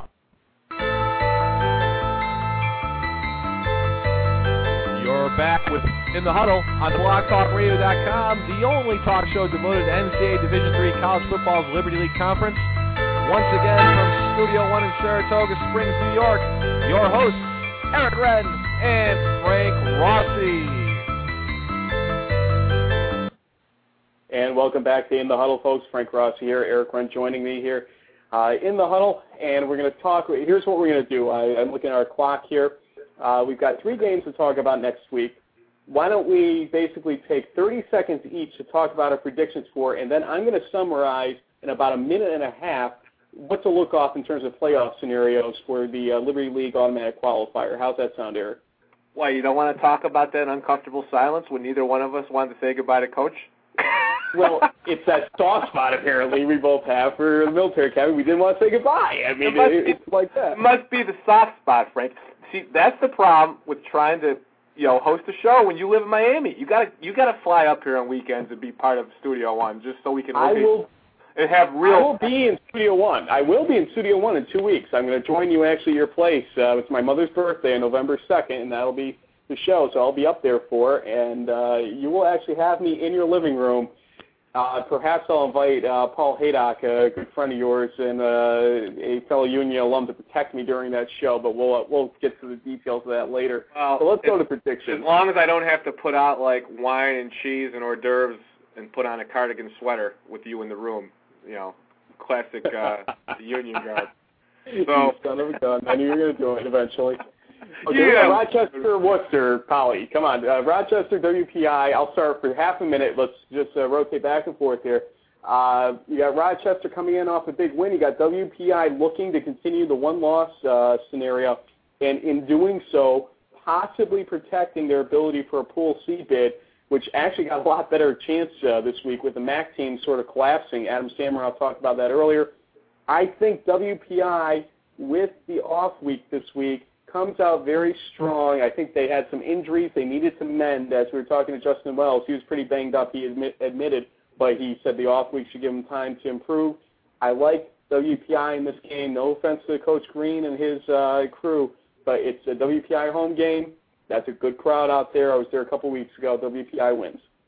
Yeah, I, ca- I was kind of actually hoping you would have uh, put this game last for some, because this is, to me, the hardest pick of the week, but I'll tell you, You know, these are these are two teams that I think are very evenly matched. And, you know, Rochester has lost some close games this year. They won some close games. Well, won a close game at Union. Um, you know, these two teams, I think, are teams that, even though Rochester just won against Merchant Marine, I think they're heading in different directions. I think Rochester started the season with high hopes and lost a couple games that they probably shouldn't have lost. And I think that momentum at this point maybe is a little bit too much to overcome. You and I talked to Coach Zaloom. He's a guy I think's on a mission. He's got all the right uh, motivation instilled in his players. You know, they're one game in the loss column behind R P I in the Liberty League title. You know, they control their own destiny. If they win out, you know, their odds are going to go to the N C double A's. So I think with all this on the line, that home game, you know, that, that to me is the deciding factor. That game's in Worcester. I think this is a tough, tough game to call. They're both going to play tough, but I really think, you know, the stars are going to line up, and Coach Zaloom is going to push the right buttons, and, and, and W P I is going to win a close one. Give me your views on R P I at Saint Lawrence. Uh, you can't make the prediction because we made the agreement not to predict our own schools. So, although you, although I did come pretty darn close in that score last week, you gotta admit. Yeah, I'm not touching it. Go ahead, R P I Saint Lawrence. Well, what do you think? You know, on the surface, right? You say Saint Lawrence winless, oh and six, R P I five and oh, slam dunk. You know, I think R P I is very focused. You got a good earful of it from Aaron Savasi, who, who talked a lot about the focus that they have week in and week out. They're not going to treat Saint Lawrence any different than R P I treats Hobart or Union or Rochester or, or W P I. Um, you know, R P I knows full well the path that their destiny lies ahead of them as far as controlling it and not having to stumble, because clearly this is an opportunity for them, if if they don't take it serious, to stumble heading into two back-to-back crucial games in Union and, and Hobart. I think Coach King and the staff are, are, have been around too long. They know too much about the landscape to let themselves have a down week. This is a team that's historically kind of scared an R P I fan. You know, a couple years ago, Saint Lawrence pulls off a big upset. They've played R P I tough a few times in recent years. It's one of those teams that always seems to get up for R P I and give them a little bit of trouble, and it's up in Canton, which, you know, is going to bode well for the Larrys, but I'm not going to make the prediction. I think there's too much for Saint Lawrence to overcome this season in this game. Um, you know, they'll play tough, but I think R P I knows where they got to get to at the end of the season. And so, you know, if you read between the lines, I, I just I think the, the mismatch. I, I, I know where you're going. I, I well, think our I listeners know where you're going with that. Speaks for itself. So, by the way, folks, welcome to bonus coverage in uh, in the huddle tonight. Uh, we, we are crossing nine o'clock, but you know what? We did it for a darn good reason or two. Uh, we had some great interviews, even though we only had two uh, player coach interviews this uh, show. We had Aaron Savasi, who was just great. I mean, uh, answered every question professionally, and uh, we really he just answered every that. question. He offered his own feedback. He sounds like he's done this before. Yeah. By the way, he called us old. We we do take certain exception to it, but we're gonna forgive him for now on that one. And then Coach Mike Toop, uh, we appreciate uh, him joining us uh, for an extended interview. Also, when we go into these interviews, we usually say fifteen, twenty minutes max, but tonight we went half hour with both guests easily. So we yeah, we're never going to get out of here. Off. We're never going to get out of here in an hour and a half ever. It's not possible. Yeah, well, we we could try, but let me give my prediction here first. Also, we did break the news. Uh, you heard it here first that R P I is now in the D three football dot com top twenty-five poll, sitting at number twenty-five. But to get there, they were number twenty-nine coming into the week, so they leapfrogged some teams, even with only one team falling out of the top twenty-five. So congratulations to R P I for that. And having said that, I listened to the Saint Lawrence Union game, which was Union's homecoming, uh, on the uh, over my iPhone, believe it or not, because that technology is available now, uh, at the gym. And let me tell you something, Eric. I'm glad I was at the gym for the first half of that game because I was ready to throw weights through walls. It was that frustrating to start, but it was because Saint Lawrence was looking off their bye week to send a message to the league, and they did so. For a quarter, they were up fourteen zero on Union. Nothing was going right for the Dutchman, but I, it was one of those situations, I think, like Coach Toop was talking to us about, if you're outmanned in terms of size and experience and strength, sometimes it's just one of those situations you can, you know, duck it for only so long, and it, you know, eventually the other team's going to wake up and come at you, and that's what Union did. I think R P I has that same ability. I don't think Saint Lawrence has it in them enough to pull it out for four quarters against a team like R P I. This is not a slight against Saint Lawrence. I really appreciated the fact that they came out so strong yesterday against Union and two weeks ago against Hobart. It's a tough call always when these two teams play, and it's at Saint Lawrence, which is a tough road trip for R P I, but R P I's got way too much. Even if they turn the ball over a couple times, I believe that R P I will win. But one thing I'm going to bring up to you, and uh, I'll get to more of this in a second, R P I could lose this game with no problem. They could lose this or the Union game, technically, and win out and win the league still. So this yeah, is not just, a must-have game. Think, just, that's just what they're thinking in Troy, Frank. Yeah, we can dump this oh, one. No, no, I'm not. I'm not. I'm not saying oh, wow, uh, th- that's going to happen. I'm just saying to you, if, for people that are watching or listening to it or whatever, that don't get overstressed if R P I drops it. But you know, they only have so much insurance they can play around with this season. So no, that's a must. That's a, that's a must-win because you've got Hobart and Union with bullseyes on you. This is this is a must-win game. I, I, I don't think. This I would get stressed if I was an R P I fan if they lose this game. So I think you and I well, we'll differ. We'll see what happens. I think we differ. Saint Lawrence has played tough, though. Give them credit because they had Union on the ropes early, and Union did respond, and you know it kind of came uncoiled there. And they only lost to uh, Hobart sixteen to ten, and it was a close game throughout for that game. Yeah, you, you, just so you know, we've established that you're that guy in the gym that sits on his phone. No, well, I wasn't sitting on it. It was my head. It was like I was listening to my iPod. Okay, on the iPhone. Working out? Were you on a treadmill or something? No, I was lifting weights and uh, on the benches, and people looked at me as I was getting almost vocal about how angry I was getting during that game. Yes, I do bleed garnet through and through, I guess, but it was just frustrating from all different angles. And, I, you know, I probably got one of the best workouts of my life at the end of the day. Did you throw some extra weight on, you know, since you were yes. so fired up? Did you, did you? Good. I mean, you got to, Frank, at your age, since you're old, per Evan, you've got to, you've got to take these opportunities to, you know, To, to use that, harness that anger, in, in the weight room's a good place, my friend.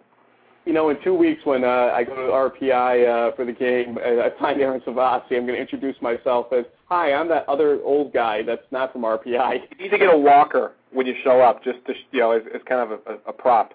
That would be kind of cool. Uh, kind of the tennis balls on the bottom of it and everything. I think we need to move to our last game, Hobart at Merchant yep. Marine. I'll tell you what we start.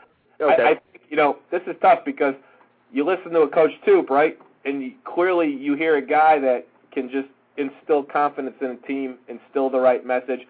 He, rem- You know what he reminded me of? I mean, the terms hard-nosed certainly come to mind. Go on their website, look at the pictures of that guy. You wouldn't want to have him in your grill all pissed off. I mean, he's definitely a, c- carries that coaching int- you know, intimidation factor with him. He, sound, you know, he sounds like a great guy, great message, knows what he's talking about. Definitely, uh, he's got the Bill Cowher feel to him. So I, I think he knows how to motivate his team. But I'll tell you, Frank, after that loss to Union, I think Hobart's pissed off. Uh, you know, you I, want, you're, you're insisting on using it, aren't you? Well, I, I'm just saying, I think Hobart losing that game at Union, I think they're pissed. I think that's a team that felt it was in control of its own destiny and truly had November eighth circled on the calendar for an R P I showdown. I'm not saying they looked past Union because, you know, any team can knock each other off, but I think they surprised themselves in that loss. So they've got a lot of motivation to not drop two games behind R P I in the loss column if R P I takes care of business this weekend. So I think Hobart comes out and, and puts the puts the screws down and, and makes a statement against Merchant Marine. Okay, see, I'm going to teach you what they teach you as an announcer after a few years uh, about euphemisms, like instead of pissed, it's ticked, and instead of saying it was a stupid play, it was uh, not a great play on their part, stuff like that. You know, it's ingrained in me not to use those types Frank, of words. So that's why. We're not regulated by the F C C. I can say pissed. They're pissed. I'd be well, pissed we're family, if I were folks. We're, we're a family show. I'd be ticked if I were them, didn't me? Well, you know what? I agree with you. Uh, what, whichever words you want to use, uh, they are that. Uh, and you know, their what? feathers were ruffled. yeah, no. Um, Merchant Marine, Hobart, tough game, tough call. Last week, what I say, I picked Merchant Marine to beat uh, Rochester, so I, I did not have the upset special. And you know what? You're gonna pick them two weeks in a row just because that's your, that's your, you know, you're riding that horse. I am gonna ride this horse, and I'll tell you why. The way that Hobart ended before the bye week, you know, you, you got scenarios where you don't want to end your bye week uh, preview in certain scenarios. Like if Union had lost to Saint Lawrence this week, all that build up and uh, rebounding they had done, it may have been greatly in question, okay? And I really feared that possibility for Union's sake. Hobart did have that scenario. And I think, honestly, you got a lot of finger-pointing and question marks. We saw on the message board some of their biggest fans basically railing against them, and it's just one loss. Well, but I wouldn't give too much credence to that. It's two guys out of a community of probably hundreds of fans. We don't get the well, chance. Well, no, I think three Let's or four, effective. actually. We don't, get the, we don't get to talk to the average pedestrian Hobart fan or the parents or the community. I mean, don't... don't but don't, wait, wait, wait, wait, wait. Out of fairness, I was at that game against Union, and I saw what was happening in the stands, and it took basically a thirty-five thirty-five score for those fans to finally get out of their seats and make noise. I was, and we commented about it on the air. It was really surreal, that game, in a number of ways, not just the missed field goals and everything, but the crowd. You would think back and forth against one of your arch rivals like that, it would draw its own excitement into the crowd. No, there's a certain expectation that's going on there, and that Saint Lawrence game, only sixteen to ten, the loss to Union, they were on a bad streak. I think Merchant Marine Academy showed some possibilities of coming out of their doldrums in terms of that fallout still from the Susquehanna game. I honestly think I'm going to make the uh, – this is probably my biggest out-on-the-limb uh, prediction this season. I think Merchant Marine beats Hobart. It's going to be close. I think Hobart goes down early and has to come back late, but I don't think they have enough time to do it in that game. You got Merchant Marine Academy turned their season around finally. I said it last week, but you know what? I'm going to say it again this week. I think they do it. It's close. It's going to be a shootout of sorts, but Merchant Marine will hold on with being able to milk the clock at the end of the game.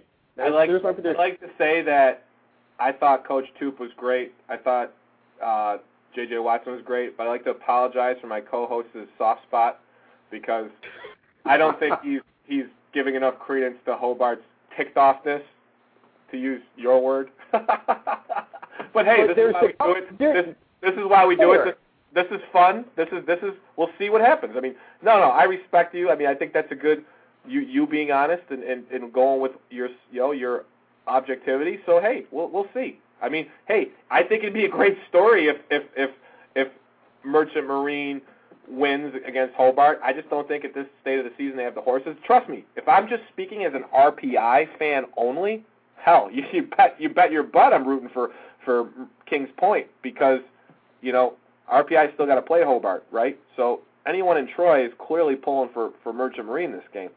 Yeah, I mean, if Hobart loses another game, uh, then W P I is the only team remaining at one loss, and technically R P I has a tiebreaker over them. So if Hobart loses, R P I would have to lose twice, period, to be knocked out. It doesn't matter against who. It'll be like L S U, losing like two games and winning their conference. That's you know that's yeah, a long road trip for Hobart. That's got to be one of the longer. Besides, you, you take the you take the Susquehanna equation out. That's got to be one of the longer road trips in the league, right?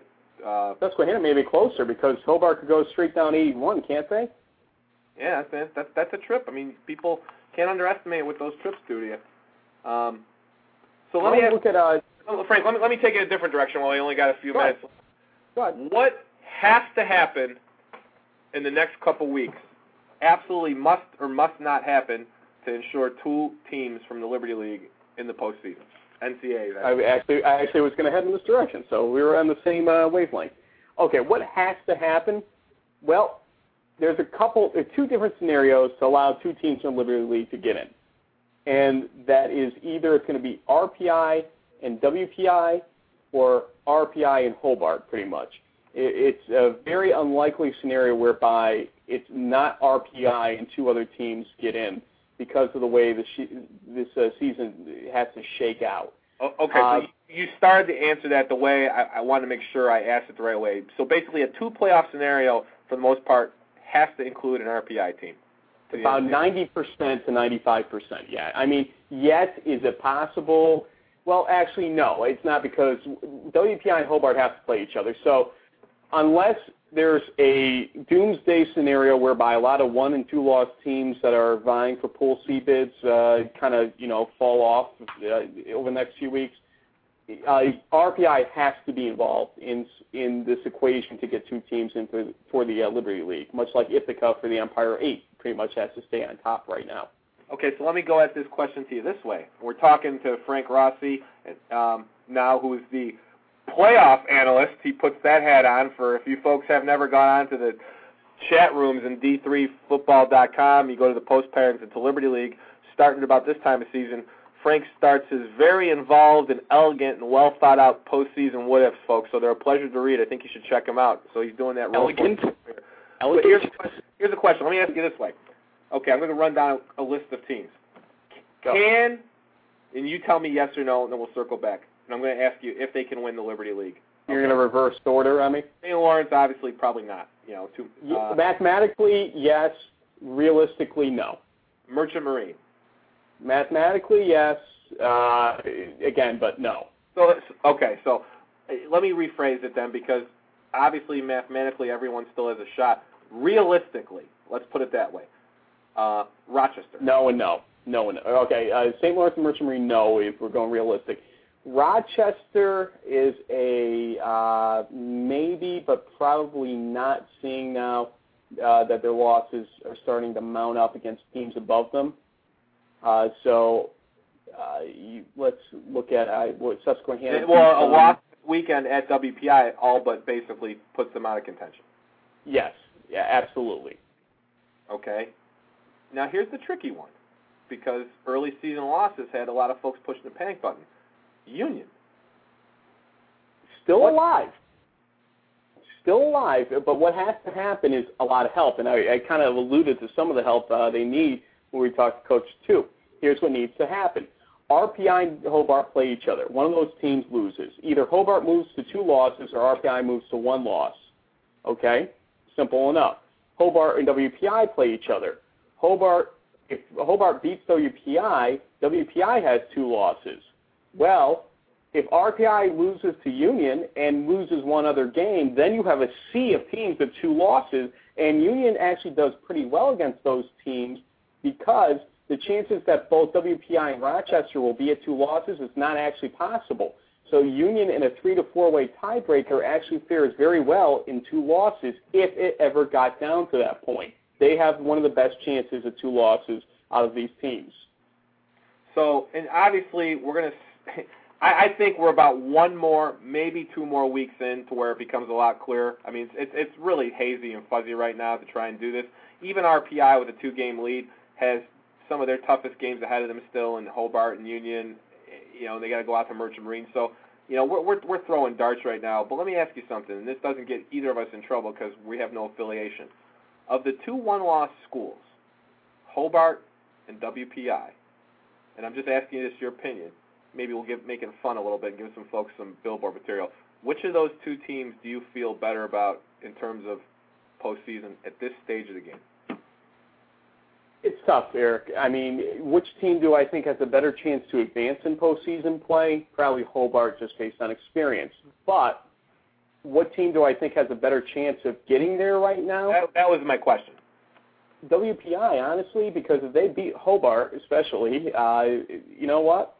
They are five and one right now. They have four games left, and they're not against exactly the stalwarts of the league, except for well, the what one happens against in Hobart. A scenario where W P I beats Hobart, and if say Hobart beats R P I? Uh, well, then R P I and W P I both sit at one loss, and R P I wins the tiebreaker because they beat W P I okay, head-to-head yeah. earlier in the season. Right. Okay. Yep. But if W P I stays at one loss and R P I stays at one loss. Currently, I think W P I goes. Uh, I just don't see how it doesn't happen uh, right now. There's one There's one little asterisk I'm going to throw into you. You ever hear of this team called uh, Huston that uh, Adam Samaroff was starting to uh, talk about earlier? I've heard of Huston. They're an independent team. Well, they're five and two, but if you look at their record, the two losses were against one double A schools. Those losses don't count. That team could go seven and zero, and the question becomes, what do you do with them? Their strength of schedule is terrible. I mean, it's going to get worse, too. It's going to fall below four hundred for their opponent's winning percentage, which is terrible. But they're going to be seven and oh possibly. Yep. Well, have they not earned a bid? I'll tell you what. It's nine eighteen Eastern Standard Time. It's been a light week. We've had some great guests. Do you have a Red Sox score? one zero Red Sox, top of the fourth inning, uh, two outs, and uh, the Red Sox look like they're having a little trouble putting any more runs up. I think Pedroia had a home run to uh, give them the one run earlier. But John Lester, I think, may still have a no-hitter going into the fourth inning here. Well, I'll tell you what, Frank. I think folks have other things they want to do tonight. It's winding down. We've had a light week, but we've had great guests, extended bonus coverage as always. I think what, what's going to happen is things are going to sort themselves out, and we're going to see uh, the playoff scenario unfold. So with that, I think we should send folks on our way. What do you think? I think we're going to be saying goodnight to this loud music again. Good night, Eric. I turned it down this time, but I tell you what, I'll wrap it up real quick. We'd like to thank Adam Samaroff from around the league, D three football dot com, for joining us. Great thanks to Aaron Savasi, star wide receiver for R P I. Had a great game in the win against Susquehanna. Special thanks to Coach Mike Toop from Merchant Marine. Thanks to Frank Rossi for putting together Around the League for In the Huddle, and also for his dazzling playoff scenario pic- picture there. It's going to get even better as the season progresses in the last final weeks. Wait, I'm not old. I'm not old. You're not old, but you know what, Frank? You got to get in the weight room. So, uh, folks, hey, thanks so much, and take care. We'll see you next week in the huddle. Bye-bye.